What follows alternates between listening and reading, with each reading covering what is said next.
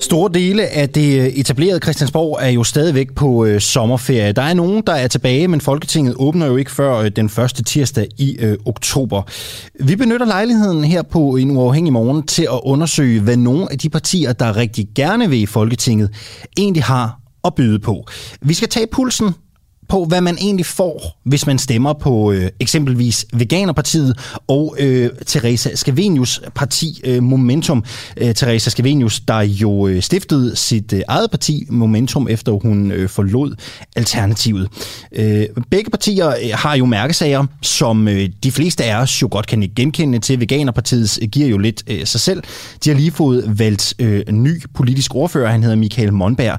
Han er med og forsøger at gøre os lidt klogere på, hvad man egentlig ellers får i den politiske palette, hvis man stemmer Veganerpartiet. De er jo opstillingsberettigede. De har jo fået alle de underskrifter, det kræver for at kunne stille op til Folketinget.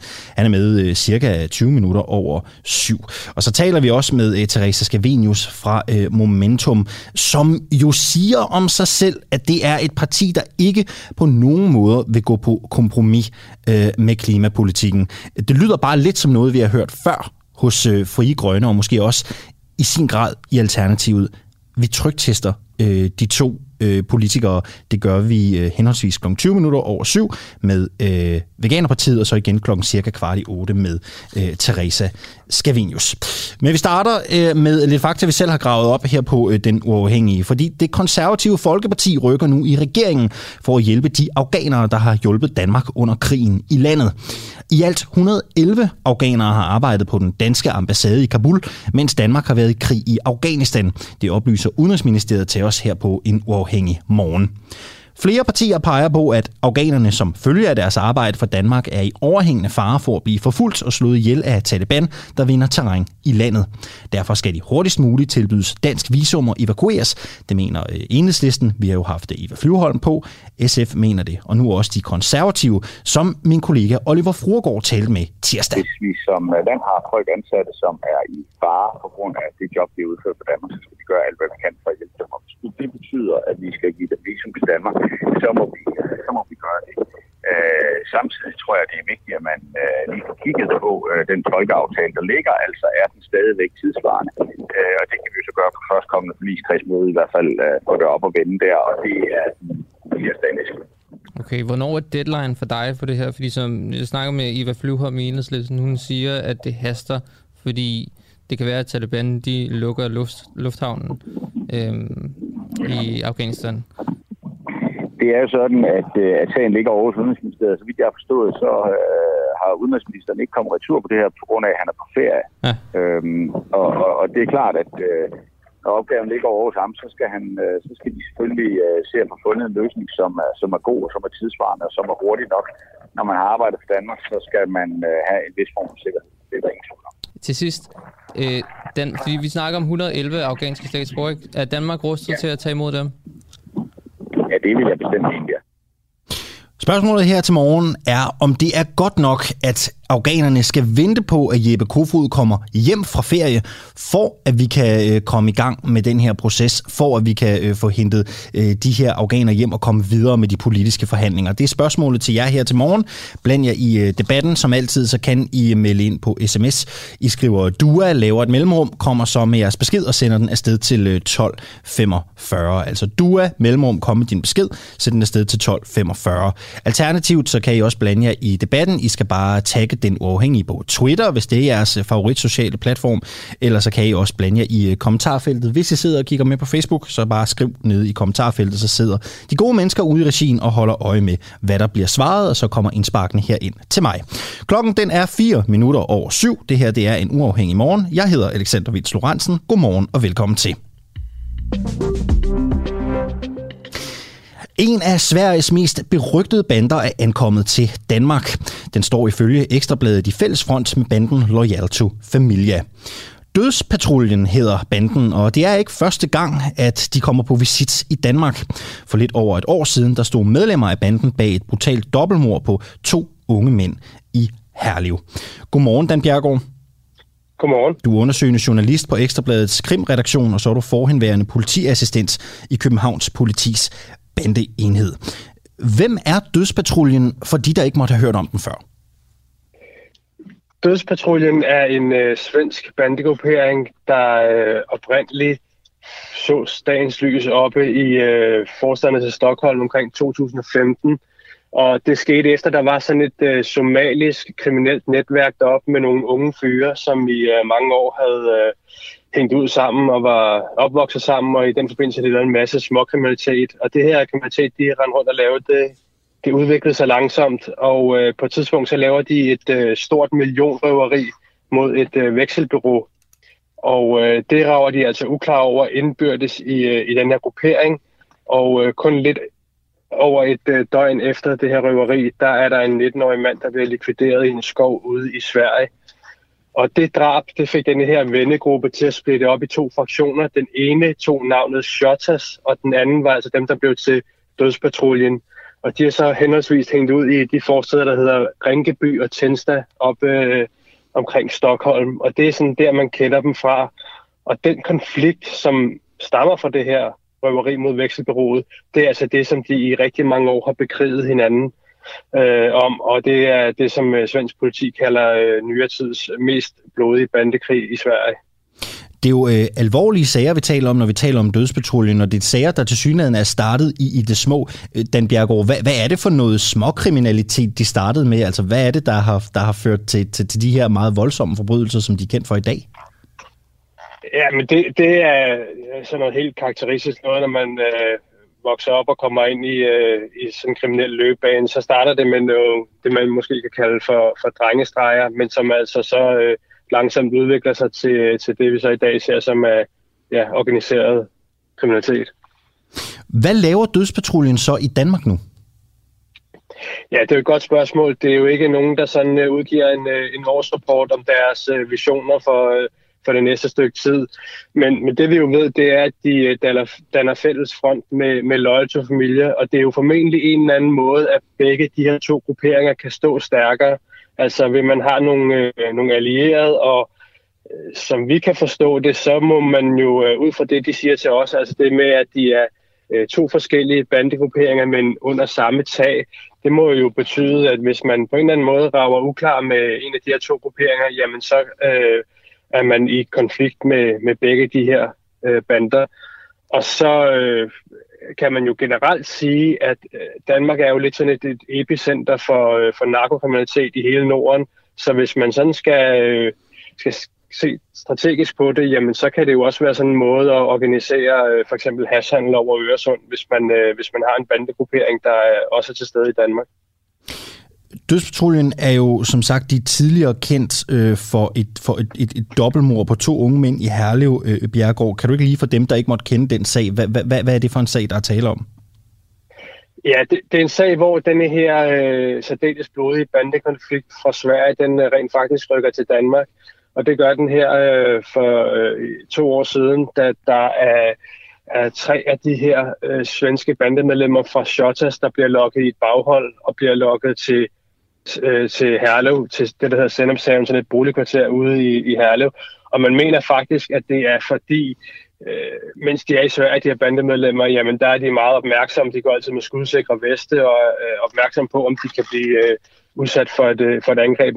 Men teorien er, at jamen, hvis de bliver lokket til Danmark, så vil de være lidt mindre forsigtige. Og rent faktisk så er en anden teori, det er, at der er nogle danske bandemedlemmer, der har spillet en rolle i at lokke dem over til Herlev og har sat et møde op. Og der bliver de altså lokket i baghold og angrebet med automatvåben, og 2 af dem afgår ved døden. Og så er der så en, der når at stikke af. Og i den sag, der er altså medlemmer af Dødspatruljen, der er blevet dømt særdeles hårde straffe i Danmark. Nu har de jo været i Herlev tidligere, og du taler om, at der også kan være nogle spekulationer i forhold til, om de skal ind i den narkotikahandel, der er i Danmark. Den er jo i store dele centreret omkring hovedstadsområdet her i København. Den her gruppering i Dødspatruljen, hvor kommer vi til at se dem? Kan man sige noget om det? Kommer det til at være centreret omkring hovedstadsområdet, eller hvordan tegner det sig? Det kan selvfølgelig være svært at svare på. Ja, men altså det er i hvert fald det, vi ser i øjeblikket, det er, at det er i København, de er til stede. Og det, der er måske også interessant, det er, at vi rent faktisk ser svenske bandemedlemmer, der er i København. Fordi man kan godt sige, okay, en del af de her, det er jo danskere, der ligesom har taget deres navn og farver, som man ser i bandemiljøet, altså som går rundt i de her dødspatruljentrøjer. Ifølge vores oplysninger, så er de 5-10 medlemmer i øjeblikket, men vi har altså også set, at der er svenske bandemedlemmer i Danmark. Der var blandt andet 2 personer, som blev anholdt med en maskinpistolsattrap i bilen, og det var altså også personer, som har tilknytning til Dødspatruljen. Så vi ved, at der rent faktisk er svenske bandemedlemmer i Danmark i øjeblikket. Og så er det, som du rigtig nok siger, jamen altså meget af det her bandeaktivitet, det er jo centreret omkring København, og det er formentlig der, man skal se dem i hvert fald i første omgang. Ved vi noget om, hvor mange svenske bandemedlemmer, der er i Danmark på nuværende tidspunkt? Har vi noget overblik over det? Nej, det er jo svært at sige, især fordi det er jo relativt let at tage over Øresund og komme til Danmark, men vi ved, at der er eksempler på, at de er herovre. Man kan blandt andet se det på de her trøjer, de har, som vi også har vist billeder af i Ekstra Bladet, at der er sådan et emblem på brystet, hvor der står CPH, hvis man er fra København, og Stockholm, hvis man er selvfølgelig fra Sverige eller Stockholm. Og de trøjer, de er altså også set i Danmark. Så det vi i hvert fald kan sige med sikkerhed, det er, at det er ikke bare nogle danskere, der har taget navnet. I øjeblikket er de her i hvert fald også. Og her til sidst, Bjerregaard, det måske vigtigste spørgsmål. Skal vi frygte en ny bandekrig i Danmark? Det er rigtig svært at spå om sådan noget, fordi det er der faktisk... Det er kun dem selv, der ved, hvornår sådan noget det finder sted.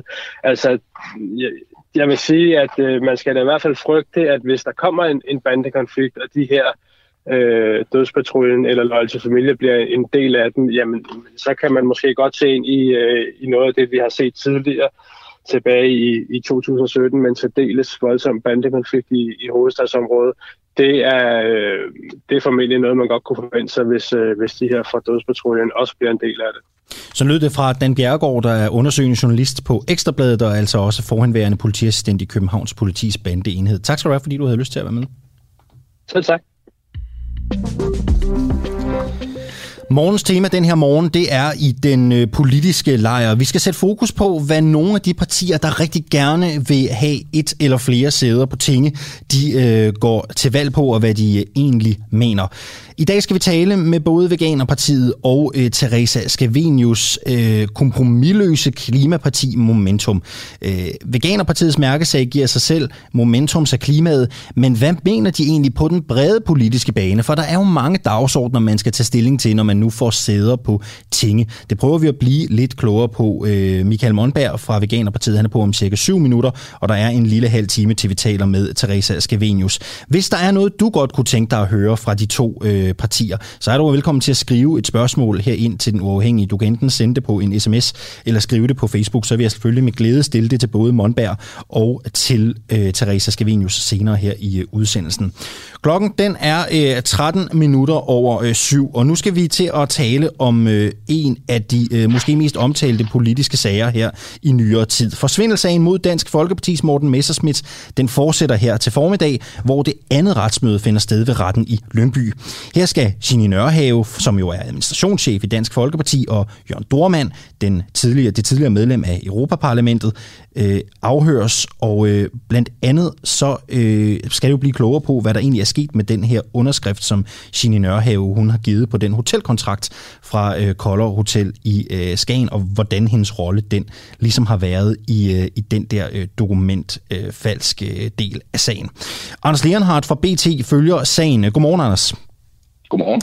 Du er politisk redaktør på BT, og du var jo også med i mandags, da sagen den tog sin start.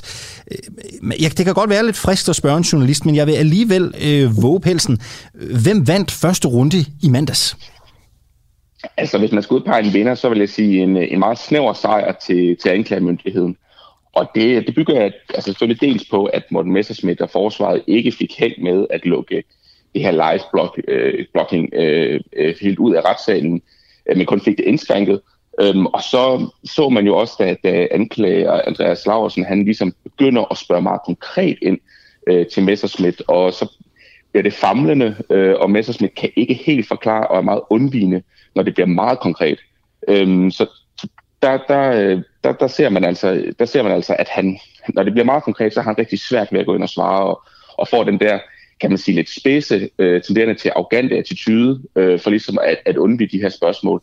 På den anden side, så vil jeg så sige, at man fra forsvarets side, Peter Trusø, Messerschmidts forsvar, hiver et sådan rimelig godt kort op af hånden, ved at de ligesom har det her ret ukendte bilag med, altså regningen for det her famøse sommergruppemøde i 2015, hvor de siger, at det har kostet 300.000, og det var altså kun de her godt 98.000, der kom fra EU, så man kan sige, det var et så det stod ligesom op under argumentet fra Messerschmidt om, det var et sommergruppemøde, hvor at en del af det altså var den her Melterfeldt EU-konference.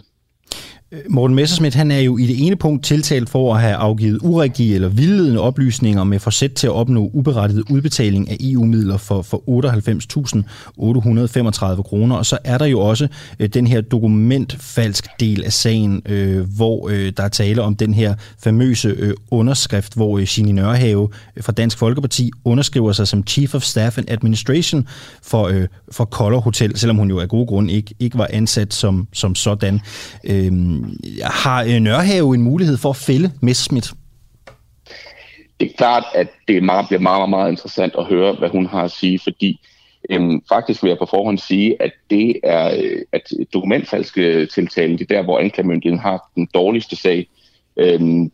Og det er klart, at hvis Jenny Nørhave ligesom kan gå ind og sige direkte under vidneansvar, at det var Morten Messerschmidt, der orkestrerede det hele, og det var planlagt osv., at hun ligesom skulle sætte det, vi godt kan sige er en falsk underskrift, fordi hun var jo ikke ansat på Koller Hotel, så kan det ændre sagen rigtig meget.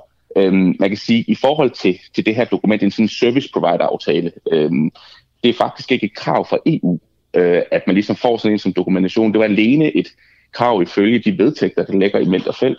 Så på den måde, så er det også et spørgsmål om, hvem er det, de har svindlet her? Er det en fond, som Morten Messerschmidt selv var formand for, og selv har lavet vægtsagserne for, eller var det EU? Og det er derfor, at man kan sige, at det er den anden anklage, eller den anden tiltale med de her svig og svindel med midlerne, som er sværest for Messerschmidt. Messerschmidt har jo udtalt det kom frem i mandags, fordi Messerschmidts assistent Søren Peter Jensen er jo også tiltalt. Sagerne bliver så kørt separat, kan jeg forstå. Det bliver kørt separat af Messerschmidts sag. Messerschmidt gjorde det jo meget tydeligt, at han jo havde travlt og ikke selv havde overblik over alle de der praktiske dokumenter, som skulle underskrives. Det fik han vist mere eller mindre sagt, at det var sådan noget, som assistenten stod for, og det havde han tillid til, at medarbejderne ordnede. Den udtalelse, hvordan stiller det Søren Peter Jensen? Det stiller ham for, altså man kan sige, juridisk set, så prøver Morten Messerschmidt jo at tørre den af. Han prøver simpelthen at tørre den af på de ansatte, og blandt andet Søren Peter Jensen, som jo har stået for det her. Men Morten Messerschmidt er jo også, altså derinde der er det jo ikke sådan praktiske ting i EU og sådan noget, der gælder. Der er det jo jura i den retssag. Og Morten Messerschmidt som uddannet jurist ved udmærket godt, at når han sætter underskrift på noget, så er det altså skældende, og så er det juridisk skældende, og så står han også til ansvar for de her ting. Så altså min vurdering er egentlig, at det er Messerschmidts måde ligesom at komme uden om det her, som ser rigtig skidt ud. Og jeg tror ikke, det kan få den store udfald i forhold til Søren Peter Jensen, som jo også står i en lidt skidt situation på den her punkt. Jørgen Dohrmann skal også afhøres. Jørgen Dohrmann, som jo sad i Europaparlamentet indtil sidste valg i 2019, så røg han ud. Hvorfor er det, Dohrmann skal afhøres? Jamen altså, det var jo Rikke Carlsson først, og siden Jørgen Dohrmann, som også var en del af det her Melterfeldt. Og de har jo også haft en masse med de her ting at gøre, frem til Melterfeldt blev nedlagt. Så det bliver også spændende at høre, hvad Dohrmann har at sige. Rikke Carlsson vil komme til det. Fordi de har jo været som del af en inderkreds også, der kan sandsynliggøre, hvordan har det her egentlig fundet sted? Altså hvad har sådan inde bag det her sådan lag, vi har set i medierne, hvor vi kommer helt ind til bestyrelsesmøder og så videre, eller hvad det nu har været, der er det klart, at der skal vi på en eller anden måde, der anklager skal have sandsynliggjort, at det her, det var sådan en proforma-ting for at få midler ud af EU til Dansk Folkepartis aktiviteter. Og det er noget af det, de kan bidrage med. Og man kan jo så sige, hvis vi ser historisk set på det, så er det jo ikke ligefrem Messerschmidts venner, Dohrmann og Carlsen. Så det er jo ikke, jeg tror ikke, det er fra forsvars side nogle vidner, man ser frem til at få på vidnesbanken. Det her, det er et spørgsmål af ren nysgerrighed. Du siger, at Messerschmidt i mandagens retsmøde, når tingene blev en smule sværere at forholde sig til, blev en smule arrogant i sin tone. Sådan et konkret eksempel, hvad har han blandt andet sagt? Om for eksempel, hvis der for eksempel på et tidspunkt det blev der stillet et spørgsmål, jeg husker ikke sådan en helt præcis formulering, men så siger jeg, at du må stille mere præcise spørgsmål, så vil jeg ikke svare, ellers vil jeg ikke svare på det. Og da han kom en lille smule ind på den her underskrift med Signe Nørhave, så siger han så, jamen, så må I jo kalde hende ind og få hende til at svare, og så videre. Altså, jeg kan sige, at han fik sådan en den her, som man også kender lidt over for medier, han kan få i præstationen, den her sådan lidt rettende og en smule sådan tangerende arrogante indstilling. Og det, altså, man kan så også på den anden side sige, at det er jo også det er sådan, Messerschmidt er, og det er også et tegn på, at han er kampklar, og det var også meget tydeligt, han er virkelig klar til og kæmpe sin sag, så det bliver super spændende at se, hvad der sker de næste. Ja, det er vel 9 dage nu. Så lød ordene fra Anders Leonhardt, som er politisk redaktør på BT. Tusind tak skal du have, fordi du var med, Anders, og det er helt sikkert ikke det sidste, vi har hørt om sagen mod Morten Messerschmidt og hans ansat Søren Peter Jensen. Vi følger naturligvis op her på Den Uafhængige, hvor klokken er blevet 21 minutter over 7. Og lad os lige prøve at dykke ned i nogle af de historier, som andre medier fortæller i dag. For byrådet i Greve Kommune har på et ekstraordinært lukket byrådsmøde besluttet at politianmelde sagen om kommunens fyrede kommunaldirektør Claus Thykjær. Det fortæller DR. Beslutningen om at foretage en politianmeldelse kommer efter DR's afsløringer af, hvordan den tidligere kommunaldirektør Claus Thykjær har foretaget privatindkøb for omkring 16.000 kroner på kommunens kreditkort. Det skete blandt andet i en FCK-fanshop, det skete i Magasin og i Tøjeksperten, ligesom der også blev købt konferencebilletter til konen, en sportsrejse samt foretaget en privat mobile pay overførsel. Kommunaldirektøren har tidligere over for Danmarks Radio forklaret, at der i alle tilfælde var tale om fejl, da han ikke kunne kende forskel. Ja, han kunne simpelthen ikke kende forskel på sit eget private hævekort og kommunens kreditkort. Og politianmeldelsen, den kan altså få store økonomiske konsekvenser for Claus Thykjær, skriver Danmarks Radio. Den kan nemlig få betydning for den fratrædelsesaftale til over 2 millioner kroner, som Greve Kommune har indgået med den fyrede kommunaldirektør. Det bekræfter flere byrådsmedlemmer i Greve Kommune, altså over for DR Nyheder. Nu skal vi til det tema, jeg har teaset for hele morgenen, fordi her i den politiske agurketid, det kan man jo godt kalde det, der er lidt tid til, at vort ting møder tilbage på arbejde, så skal vi prøve at undersøge lidt substans omkring nogle af de partier, som rigtig gerne vil i Folketinget. Helt konkret skal vi i dag undersøge Theresa Scavenius' parti Momentum, det gør vi om cirka 20 minutter, men først så skal vi blive klogere på, hvad Veganerpartiet egentlig har på hjerte. Godmorgen, Michael Monberg. Godmorgen, godmorgen. Du er politisk ordfører i Veganerpartiet. Du er relativt nyvalgt. Og tillykke med valget. Ja, mange tak skal du have. Ja, det er min 4. dag i dag. Det er 4. dag i dag, og er det dejligt, du har lyst til at være med hos os her. Monberg, jeg kommer til at stille nogle spørgsmål. De kommer både til at køre på jeres sådan mærkesager, men jeg kommer også til at spørge lidt bredere ind for sådan at blive klogere på jeres politik. Ikke? Simpelthen rent nysgerrigt interview. Vi ved jo gerne, at Veganerpartiet vil afskaffe det konventionelle landbrug, men skal vi afskaffe det økologiske landbrug nu eller på sigt? Altså, man kan sige, jeg er jo på 4. dag i dag, og jeg skal lige sætte mig ned sammen med landsledelsen og definere præcis, hvad det er for nogle ting, vi gerne vil slå hårdt på. Ja. Så hvis du spørger mig sådan helt personligt, så er jeg ret overbevist om, at det er en ko eller en gris, den er sådan ligeglad med, om den er økologisk eller konventionel, når den hænger med hovedet nedad på slagteriet. Ja, men jeg skal bare lige forstå, ved du som politisk ordfører, om Veganerpartiet vil afskaffe det økologiske landbrug nu eller på sigt, eller ved du det ikke? Det er helt fair at ikke vide det. Altså, Nej, altså det har jo ikke været en del af partiprogrammet indtil nu, men jeg kommer til med nogle lidt nye syn på tingene, og jeg skal sætte mig ned sammen med landsledelsen, og så skal vi blive enige om retningen fremover. Og som sagt, så kan jeg ikke se den store forskel på, når man gør dyr ondt, om de dyr de har et klistermærke bagefter, hvor der står økologi eller konventionelt. Hvad er forskellen på et økologisk landbrug og et konventionelt? Det er jo nogle dyrkningsmetoder af fodret, og så er det nogle pladsbegrænsninger og noget omkring medicinforbrug. Mm-hmm. Kunne der være nogle fordele ved at bevare det økologiske landbrug? Jamen altså, jeg synes lige, vi skal være enige om her, at landbrug, det er jo mange forskellige ting. Og i Veganerpartiet, der mener vi jo, at vejen frem for menneskeheden, hvis vi skal overleve klimaudfordringer og den etiske problematik, vi står i omkring vores hold af dyr, så er der jo, vi mener, at vi skal spise planter i stedet for dyrene, ikke? Mm-hmm. Så bare at kalde det landbrug, det er alt for bredt. Mm-hmm. Vi er nødt til at kalde det dyrlandbrug, hvis vi skal kalde det noget. Og som jeg siger, så ser jeg ikke den store forskel på, set fra dyrets side, om vi mennesker synes, den er økologisk eller den er konventionel. Men kan du se fordele for den danske økonomi? Kan du se fordele for klimaet ved, at vi bevarer et økologisk landbrug? Det kommer an på, om du mener dyrelandbruget eller plantelandbruget. Jeg mener dyrelandbruget. Okay. Bare vi er enige om, hvilke emne vi holder os til her. Nej, ikke umiddelbart. Altså igen, hvis vi bare kigger med klimabriller, så er det økologiske landbrug, det er værre end det konventionelle. Hvor meget værre? Det har jeg ikke lige tal på lige nu, men det koster simpelthen mere CO2 at producere økologiske dyr frem for konventionelle dyr. Mm. På dyrevelfærdskontoen, der er også nogle udfordrende ting der. Blandt andet, at man ikke må give lige så meget medicin til de økologiske dyr, og det kan resultere i, at de rent faktisk lider mere end de konventionelle. Så økologi er ikke løsningen set med veganske briller, når vi snakker dyrehold, vel og mærket. Jeg synes, økologi i plantelandbruget er en fantastisk ting. Man kan godt komme videre derfra. Man kan godt udfase alle herbicider og pesticider.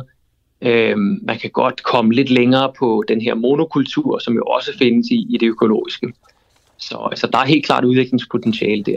Monberg, lad os prøve, og jeg har jo mange spørgsmål, og vi har jo desværre ikke uendet tid. Lad os prøve at drible lidt videre. I vil overveje, siger I, en form for basisindkomst. Betyder det borgerløn? Ja, det gør det. Ja. Basisindkomst er jo bare et andet ord for den kære borgerløn, som er lidt udskilt. Hvad skal borgerlønnen lyde på?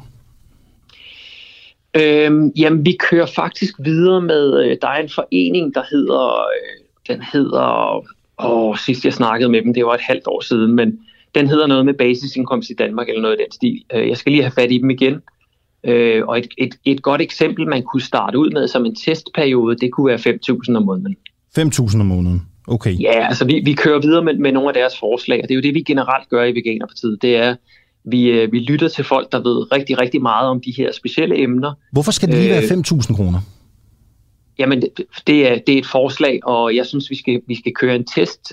Vi kunne udpege en eller flere kommuner, som kunne prøve det her af, og se, om ikke man får glæder. Men jeg hører din test, men hvorfor 5.000 kroner? Hvorfor lander vi på det beløb? Det skal du tage med den her gruppe omkring basisindkomst. Okay, så det ved du ikke som politisk ordfører. I foreslår det, men du ved ikke, hvorfor det er 5.000 kroner? Nej, altså man skal jo starte et sted jo, så okay. Om det skal være 4 eller 5 eller 6, det er jo det et forsøg, det kunne måske give noget mere indsigt i. 5.000 kroner, det noterer jeg her. Hvordan skal det finansieres? Jamen, en måde det kunne finansieres, det er jo blandt andet, at vores jobcentre, de koster enormt mange penge. Altså det koster flere millioner kroner at få en borger i arbejde, og det er jo helt tosset. Altså vi kunne betale dem en fraktion af de penge, for i virkeligheden måske at kunne tage den lidt med ro og slappe af og få nogle kreative idéer derhjemme og måske starte sin egen virksomhed og ja, gøre Danmark til et lidt rigere sted i virkeligheden, end sådan som vi gør det i dag. Og hvordan skal vi komme dertil? Hvordan vi får det igennem? Jamen jeg synes, vi skal være modige, og så skal vi turde prøve nogle ting af og se, om de virker eller ikke virker. Lige nu, der kan vi jo se på jo, hvordan vil du få det igennem, tænker jeg, politisk? Altså politisk, hvordan vil du få det igennem? Ja, men altså, der skal du jo huske på, at vi er jo et nyt parti, og vi er jo ikke engang inde i Folketinget endnu. Så jeg skal ikke få noget som helst igennem. Det Veganerpartiet skal lige nu, det er, at vi skal have folk til at have fokus på at holde op med at være onde mod dyr.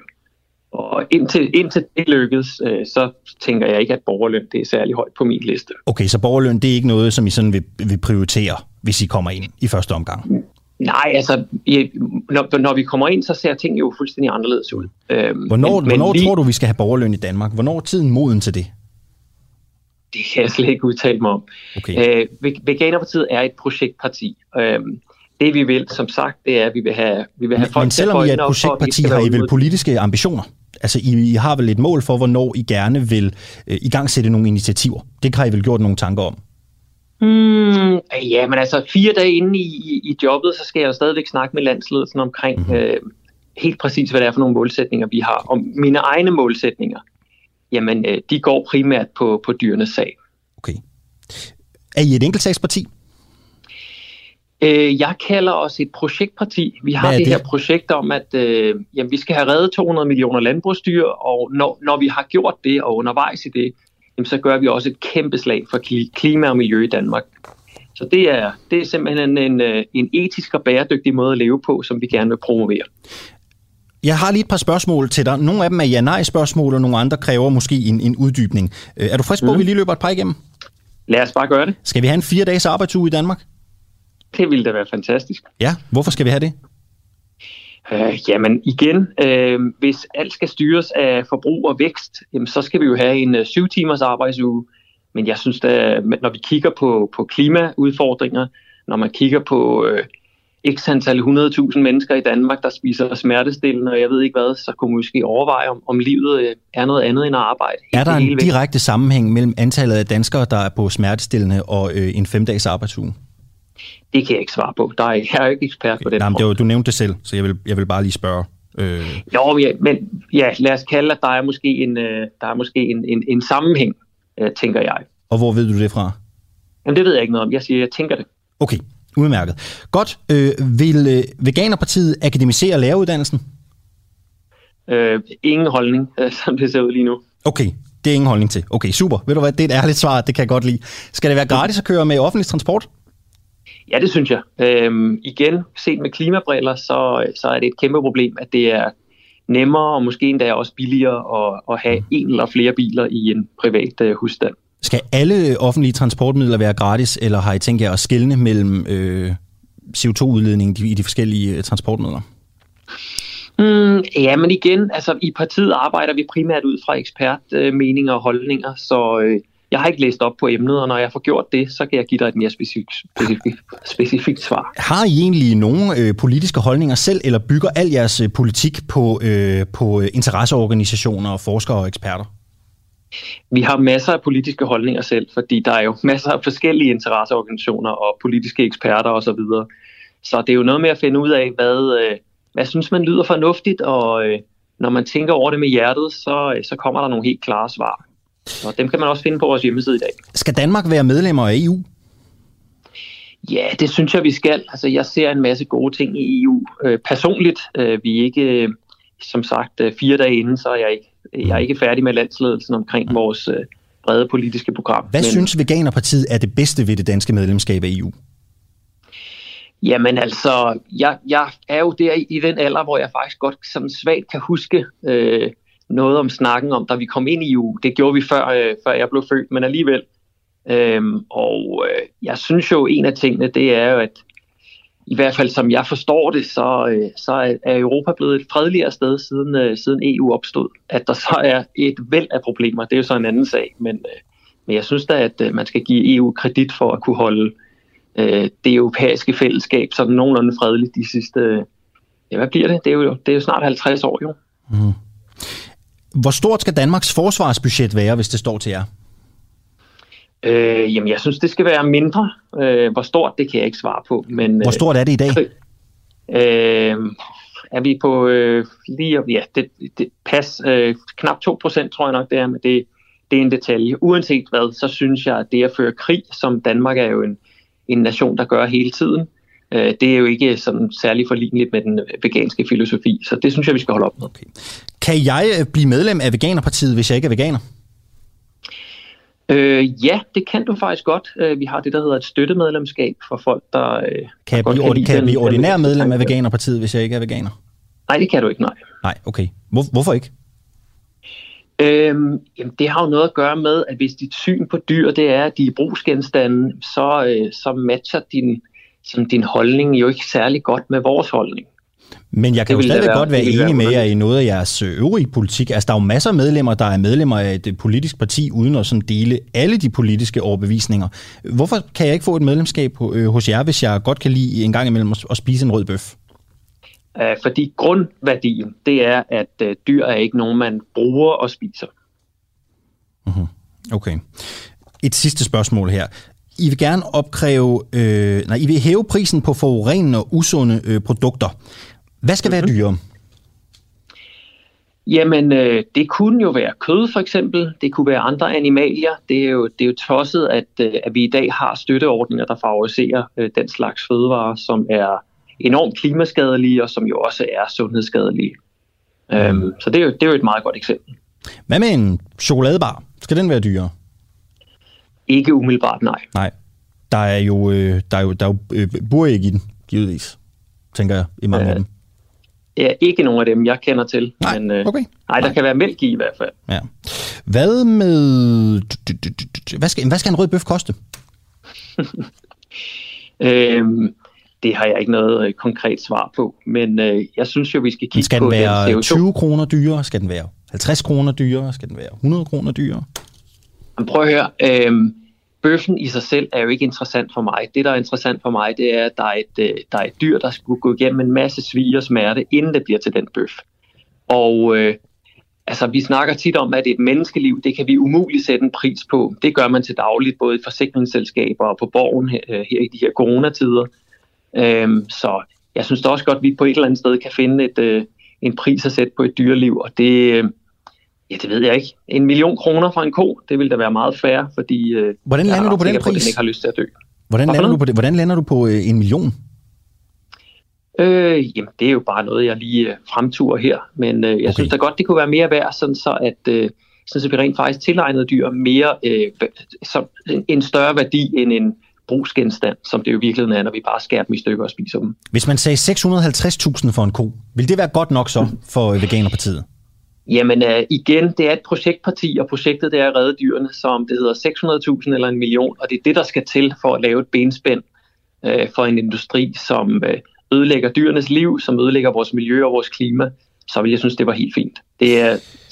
Tallet gør ikke mig særlig meget, men selve benspændet, som gør, at vi kan komme væk fra den her industri, det er det, der har betydning for mig.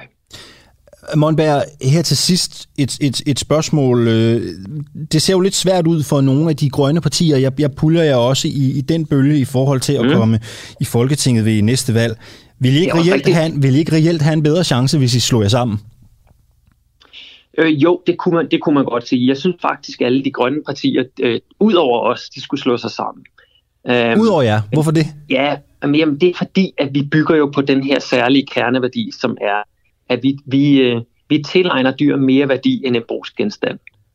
Og Alternativet vil jo også gerne have en plantebaseret fødevareøkonomi eksempelvis, ikke? Og Frie Grønne, tror jeg, tænker det samme. Hvorfor ikke pulje med dem? I kan vel finde fælles fodslag? Altså med Franciska Rosenkilde kunne jeg faktisk godt se et stærkt fælles fodslag. Mig bekendt, sidst jeg hørte fra den front, så er hun også selv plantespiser, om hun kalder sig veganer, det ved jeg ikke. Så der kunne jeg da godt se en klar mulighed der. Kunne du forestille dig, at I slog jer sammen med Frie Grønne og Alternativet og Momentum? Jeg har ikke hørt en klar udmelding fra de andre omkring deres etiske retningslinje. Men kunne du forestille dig, at det var et scenarie? Ja, det kunne jeg da sagtens. Altså, hvis vi kan blive enige om, hvis vores kerneværdi også kan blive deres kerneværdi, så ja. Det er Morten Michael Monberg. Tusind tak skal du have, fordi du havde lyst til at være med her 4 dage inde i din periode som politisk ordfører. Kan du have en god morgen? Ja, tak i lige måde du. Hej. Hvor var det dejligt. Sidst vi havde et interview med Veganerpartiet, det var min kollega Asger Juhl, der talte med Henrik Windfeldt, den tidligere leder. Der gik bølgerne en smule højt i studiet. Jeg synes, det var fint den her gang, og jo også okay, at der er nogle ting, man ikke kan svare på. Så kan vælgerne jo ligesom selv træffe deres beslutning ud fra det. Klokken den er cirka 20 minutter i 8, og nu skal vi en tur til Hviderusland for en kort bemærkning. For Carlsberg reklamerer på en hviderussisk tv-kanal, der ydmyger torturofre og udpeger forrædere, der skal hænges. Det beretter NGO'en Libereco, der yder hjælp til beskyttelse af menneskerettigheder i Hviderusland og Ukraine. Libereco har undersøgt reklamepauserne i 3 statsejede hviderussiske tv-stationer. Og undersøgelsen viser, at 2 ud af 3 reklamer i de statsejede hviderussiske tv-stationer er fra firmaer fra Europa og USA, heriblandt danske Carlsberg. Organisationen forlanger, at firmaerne øjeblikkeligt stopper deres finansielle støtte til præsident Alexander Lukashenkos propaganda-tv. Hvideruslandskender Jonathan Schacht Halling Nielsen, som også var med i programmet i går, som I måske husker, skrev i den forbindelse på sin Twitter-profil, hvorfor reklamefinansierer Carlsberg Group belarusisk stats-tv. Kanalen ydmyger torturofre, og i et ugenligt show udpeges de forrædere, der skal hænges. Og tv-stationen, som Jonathan Schacht Halling Nielsen henviser til, er CTV, der står for Capital Television, der på grund af hændelser som disse billeder er blevet smidt ud af The European Broadcasting Union. Vi har prøvet at kontakte Carlsberg, som svarede, at de ikke har nogen kommentarer til det her. Men så let går den altså ikke. Vi forsøger en gang mere, og vi skriver også lige til Carlsberg, tror jeg, på deres Facebook-side og deres Twitter her efter udsendelsen. Hvis I ikke ved, hvad det er, der helt konkret bliver vist på den her CTV-kanal, så kan jeg prøve at beskrive det her, for jeg har fået et par skærmbilleder her ind i studiet.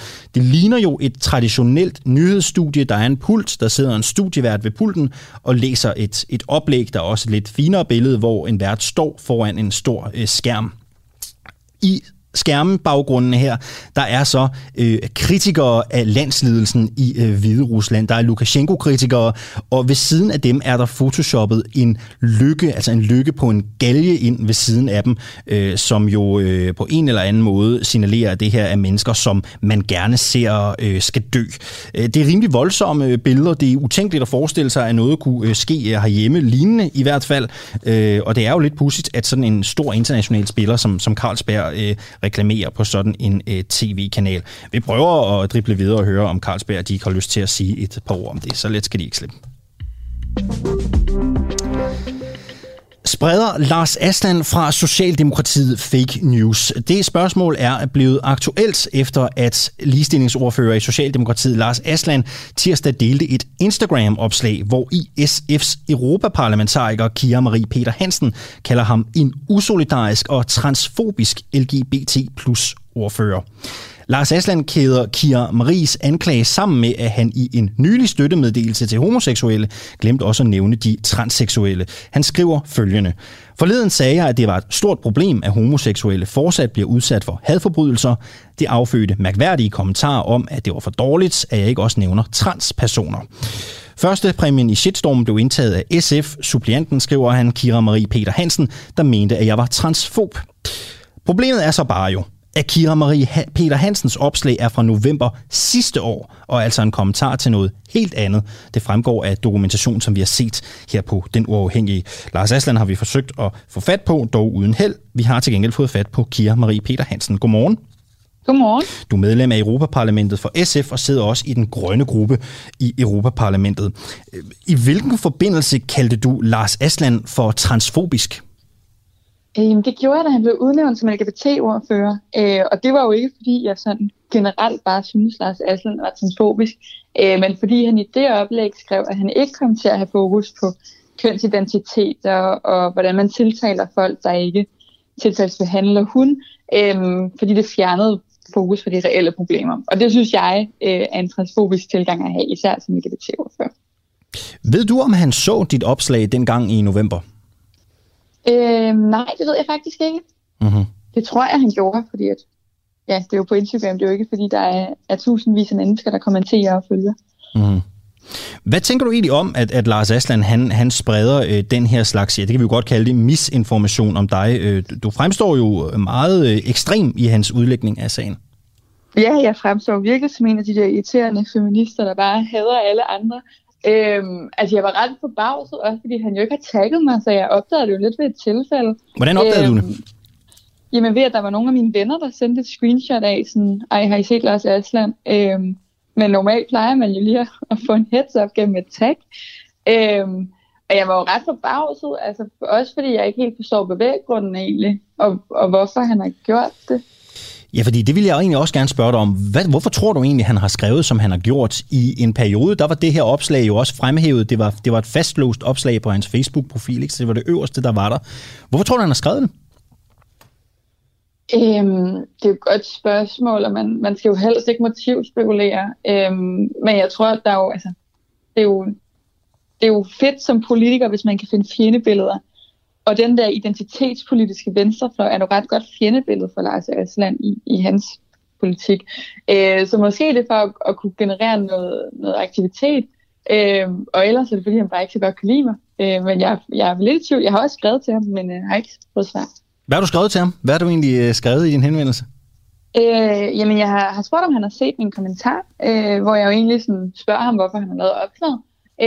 Og om det er noget andet, han henviser til, om det er en fejl, eller hvad det er, at det selvfølgelig er færre, hvis det er en fejl, men at lige nu føler jeg mig lidt uretfærdigt hængt ud. Men det kan være, at han er på ferie. Vi har også prøvet at få fat på ham. Han har heller ikke vendt tilbage på vores henvendelser. Kira Marie Peter-Hansen, har du nogensinde selv skarpvinklet et politisk budskab rettet mod en kollega for at få likes eller omtale? Ja, det tror jeg har. Det tror jeg ikke, jeg kan holde mig fri for. Jeg tror da også, mit Instagram-opslag om Lars Aslan var da også skarpt vinklet. Og jeg har også lavet om Lars Bøje. Så helt sikkert, jeg går ikke fri for det. Er du så bedre end Lars Aslan?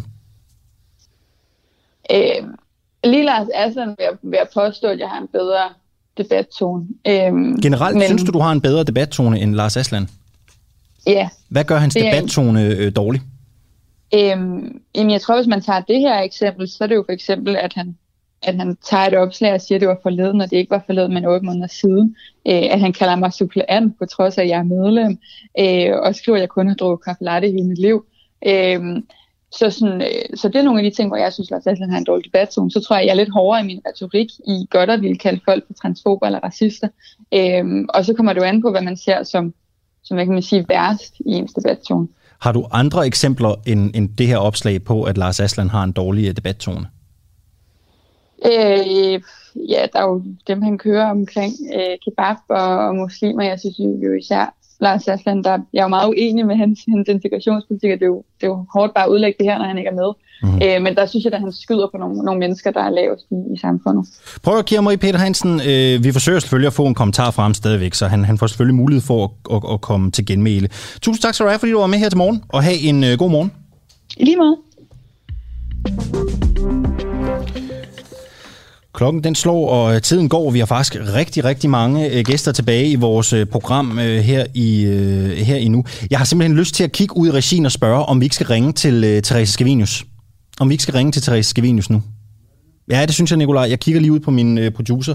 Det kunne jeg godt tænke mig. Vi har mange gæster, vi har mange gode spørgsmål. Der sker meget i programmet her til morgen. Vi skal også have et indslag på med Hans-Jørgen Kolmos, som er professor i klinisk mikrobiologi. Og vi skal tale med ham om, hvorvidt vi står over for en ny nedlægning af vores samfund. Jeg tror altså lige, vi skubber den til lidt senere i udsendelsen, fordi nu har vi snakket så meget om Theresa Scavenius og Momentumpartiet. Og de her partier, der kæmper for at komme ind i Folketinget. Vi skal jo blive lidt klogere på, hvad de egentlig ellers har på paletten ud over deres mærkesager. Vi talte med Veganerpartiet for et øjeblik siden, og nu er det altså blevet tid til Momentum. Nikolaj, er de på? Ja. Super. Theresa Scavenius, godmorgen. Godmorgen. Du er talsperson og stifter af partiet Momentum. Tak fordi du har lyst til at gøre os lidt klogere på jeres politik her til morgen. Lad mig starte med at spørge dig. Kan du nævne et konkret punkt, hvor jeres klimapolitik adskiller sig fra Frie Grønne? Ja, det kan jeg godt. Altså, det er jo særligt det her CO2-budgettet, som er grundessensen af, hvad vi synes, der kræver et rigtigt parti. Altså det vi har gjort, det var at bruge et helt år på at tænke over, hvordan er det, vi oversætter klimavidenskab til politik. Og det er faktisk en rigtig, rigtig svær øvelse. Men nogle af de greb, vi har valgt, er at sige klima først. Det vil sige, at man skal se klimaet som en krise. Det skal prioriteres over alt andet. Og derudover er det det her med at se CO2-budgettet og forstå, at hvis vi skal leve op til 1,5 graders målsætningen, som der står i Paris-aftalen, og som i øvrigt er ved at løbe os af hænde, så er det nogle helt andre politiske redskaber, der skal til. Så grundlæggende er, at vi har en helt klimapolitik, som jeg tror, Frie Grønne ikke har. Men så lad mig få et konkret eksempel på et element i jeres klimapolitik, der er anderledes end Frie Grønnes. Ja, altså nu er vi selvfølgelig et nyt parti, så vi har jo ikke sådan udviklet politik på det hele, men særligt er det jo for eksempel i forhold til, hvis man kigger på det i de forskellige sektorer og se, hvor drastiske tiltag der skal til, så er et af stederne, hvad vi har kigget på, det er for eksempel kødindustrien. Og der er det derfor, vi foreslår, at man skal lukke simpelthen hele den industrielle kødindustri, så man kun har kødproduktion, der er i overensstemmelse med en naturmæssig pleje, og i det hele taget, sådan, der er klimamæssigt bæredygtigt. Så er det et helt andet niveau, end vi har i dag. Og det er et meget konkret forskel. Og det mener Frie Grønne ikke? Det får man ikke der? Det tror jeg ikke. Det har jeg ikke læst mig frem til, nej. Du tror det ikke, men ved du det, at det er et punkt, der skiller sig ud fra Frie Grønne? Jamen, på deres hjemmeside, nu skal vi vel ikke snakke om Frie Grønne, tænker jeg, men altså på deres hjemmeside har de... Nej, det er jo grund til at spørge. Jamen, det er fair nok, men på deres hjemmeside har de ikke noget klimapolitik, der har de naturpolitik, og det er jo noget helt andet. Så jeg har orienteret mig på deres hjemmeside, og der har de ikke noget klimapolitik. Men jeg går ud fra, at de også har en holdning til... Jeg tror, jeg har hørt dem sige noget omkring kød, og ikke så drastisk, som vi siger. Okay. Grunden til at spørge, det er jo, fordi der er jo mange partier, som kæmper klimaets sag, som gerne vil i Folketinget. Derfor er det jo også relevant at spørge ind til, hvor stor forskellen egentlig er på de forskellige partier. Og du sagde jo til en start, at du godt kunne nævne nogle eksempler på, hvor jeres klimapolitik adskiller sig fra Frie Grønne, og så siger du, at Frie Grønne jo ikke har en reel klimapolitik. Derfor spørger jeg, hvordan ved du så, at de har en politik, der adskiller sig? Jamen det er jo så fordi, at på deres hjemmeside har de kun en naturpolitik, og naturpolitik er jo noget andet end klimapolitik. Jamen du sagde, at deres klimapolitik adskiller sig fra jeres, men hvis de ikke skriver noget om deres klimapolitik, hvordan ved du så det? Det er jo fordi, det ved jeg så, fordi de taler tit om det. Okay. På sociale medier og i interviews og så videre. Så på den måde har de jo helt klart noget klimapolitik et eller andet sted. Så jeg synes ikke, at det er så kompliceret. Okay. I siger jo selv, at I er, hvis jeg ikke tager meget fejl, I også er kompromisløse i jeres tilgang til klimapolitikken. Er Frie Grønne mindre kompromisløse end jer? Altså faktisk bruger vi ikke ordet særlig meget kompromisløse, fordi det er slet ikke det, det handler om for os. For også handler det om, at man ligesom skal forstå, hvad det kræver at lave klimapolitik. Og formålet med Momentum er ligesom at vise folk, at alt det, vi laver i dag, er ikke klimapolitik. Det, som regeringen gør, det er at udbygge den fossile sektor. Det gælder i forhold til transportområdet, det gælder i forhold til energiområdet. Og det er det, der ligesom er formålet at forklare, og det kan vi gøre med CO2-budgettet. Det med at være kompromisløs handler jo for mig at se meget mere om en parlamentarisk strategi, som man kan have, hvis man er inde i Folketinget, og man er i en forhandlingslokale. Så er spørgsmålet, skal man være kompromisløs i forhold til en forhandling, vil man sige ja eller nej? Og det er jo slet ikke den rolle, vi har i øjeblikket, så vi bruger ikke ordet kompromisløs om os selv overhovedet. Vi siger bare, klima er for os en krise, som er større end coronakrisen, og derfor skal den håndteres lige så drastisk eller mere drastisk end coronakrisen. Det er det, der er vores budskab. Så hvis Momentum skulle komme i Folketinget, er I så villige til at gå på kompromis med klimapolitikken for at indgå resultater, der kan bevæge os i den rigtige retning? Nej, sådan fungerer det jo selvfølgelig ikke, fordi en krise skal jo løses som en krise. Det er jo igen ligesom corona, så det er jo ikke sådan noget med sådan, men vi regner ikke skolerne med i spindetrykket i dag, eller et eller andet. Sådan fungerer det jo ikke. Det er jo derfor, at vores klimapolitik er jo fagligt og baseret på at sige, hvordan oversætter vi det, vi skal. Så det er jo noget med at sige, at hvis vi skal nå op til 1,5 graders måned, så har vi efterhånden, fordi vi har haft regeringer de sidste over 30 år, som har fejlet på den her dagsorden, så står vi jo et sted nu helt mest oppe i et hjørne. Og derfor handler det jo ikke om at diskutere småting. Det handler om at forstå, at det er hele vores økonomi, der skal ændres. Og det er jo ikke noget, man diskuterer sådan lige for sjov. Og derfor er der ikke så meget at diskutere, hvis det ikke er det spørgsmål, som folk vil indgå i en politisk aftale omkring. Du siger, at jeres klimapolitik er videnskabeligt dokumenteret. Du har også selv... Ikke dokumenteret. Den er funderet på videnskab, ikke? Jeg fundet, at det handler om, at vi oversætter, fordi politik er jo ikke videnskab. Præcis. Så vi oversætter noget klimavidenskab. Og du har selv en baggrund som forsker også. Ja. De andre grønne partier, nu kalder jeg dem bare grønne partier, jeg ved ikke, hvad du tænker om dem, Frie Grønne og Alternativet eksempelvis, at deres klimapolitik ikke funderet på videnskab? Altså, jeg ønsker ikke at forspille og diskutere det, men altså, mit udgangspunkt er, at det, ja, de har ikke taget udgangspunkt i CO2-budgettet. Nå, men du har jo selv været medlem af Alternativet eksempelvis, ja, så du må jo vide det. Ja, men de havde også på daværende tidspunkt landets mest ambitiøse klimapolitik, så derfor var det også derfor, at det var et rigtig godt sted at lave klimapolitik fra, eller forsøge at tale klima. Er deres klimapolitik blevet dårligere, synes du? Efter du stopper? Nej, jeg tror, de har den samme klimapolitik, så det er, så jeg tror, at de har god klimapolitik. Det er ikke det, der er udfordringen for Alternativet. Alternativet har stået i en svær situation de sidste års tid, som vi alle sammen ved, og det er selvfølgelig dybt sørgeligt og tragisk, og det er jeg selv virkelig ked af, at det ender på den måde. Så det er ligesom... Ja, undskyld, det er fordi, vi har kort tid, jeg er jo nysgerrig. I siger, at klimapolitik rækker ind i alle politiske områder. Ja. Hvordan rækker klimapolitik ind i psykiatrien? Ja, men altså, det handler om at forstå, at klimapolitik er grundlæggende, fordi det ligesom handler om hele vores samfund. Det handler om hele vores økonomi. Så det er noget med at sige, at det ikke er fordi, at alle områder har en klimadimension. Det handler om at forstå, at vores sundhedssektor er også en stor energisluger. Så hvis vi gerne vil bruge rigtig mange penge i vores sundhedsvæsen, så går det for nogle andre ting. Så det handler om at sige, ikke at det rækker ind i psykiatrien nødvendigvis. Det handler om at forstå, at klimapolitikken er vigtigere end alt andet.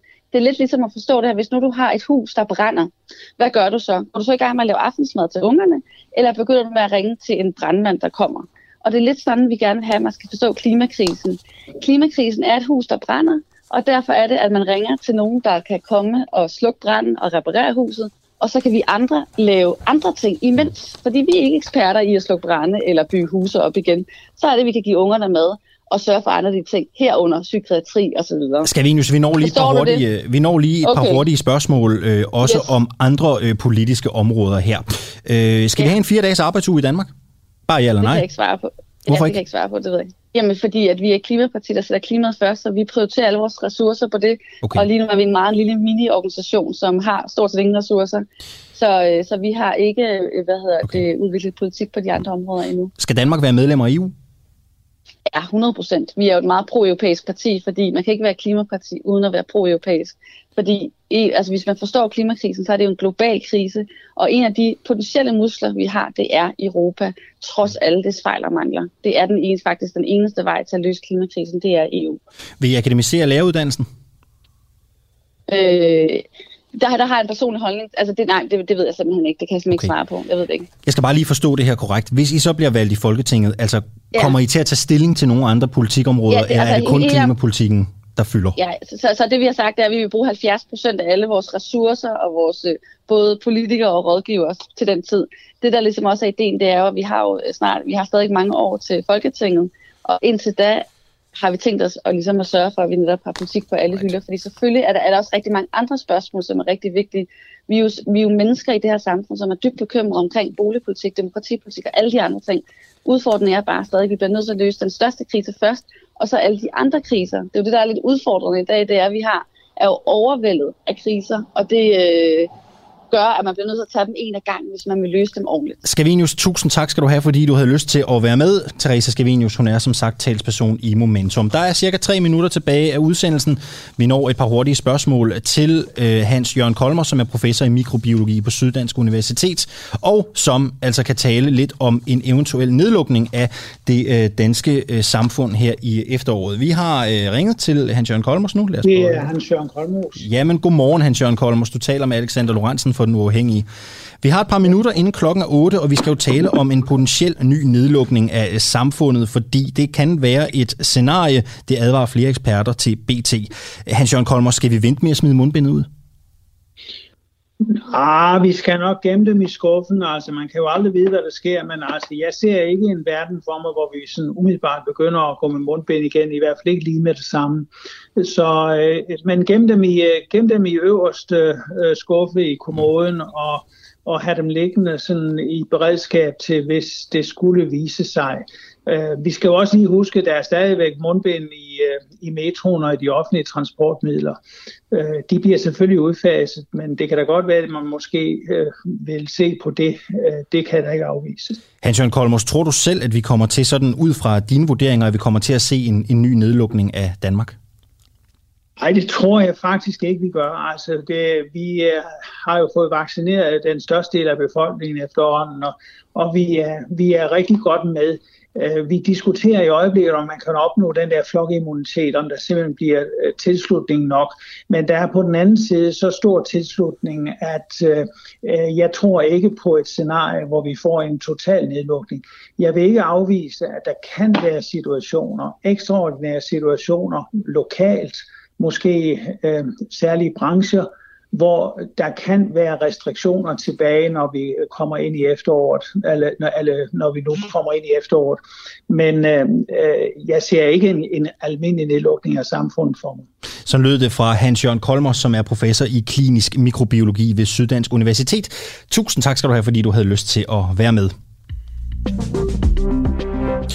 Og lige om lidt, når udsendelsen her er færdig, så lover jeg, at så går jeg ind på Carlsbergs Facebook-side, vi går ind på Carlsbergs Twitter, og så spørger vi selvfølgelig om et interview om, hvorvidt det egentlig kan være rigtigt, at Carlsberg de reklamerer på hviderussisk stats-tv. TV, der ydmyger, der gør grin med kritikere af landsledelsen i Hviderusland. Det vil vi rigtig gerne have et svar på. Det forsøger vi selvfølgelig at arbejde på at få i løbet af i morgen. Nikolaj Juhl og Clara Vind var morgenholdet i dag. Mit navn det er Alexander Vils Lorentzen, og nu sætter vi os om et rundbord og planlægger, hvilke historier vi skal præsentere jer for i morgen. Klokken den er lige ved at være 8. Kan I have en rigtig god torsdag derude.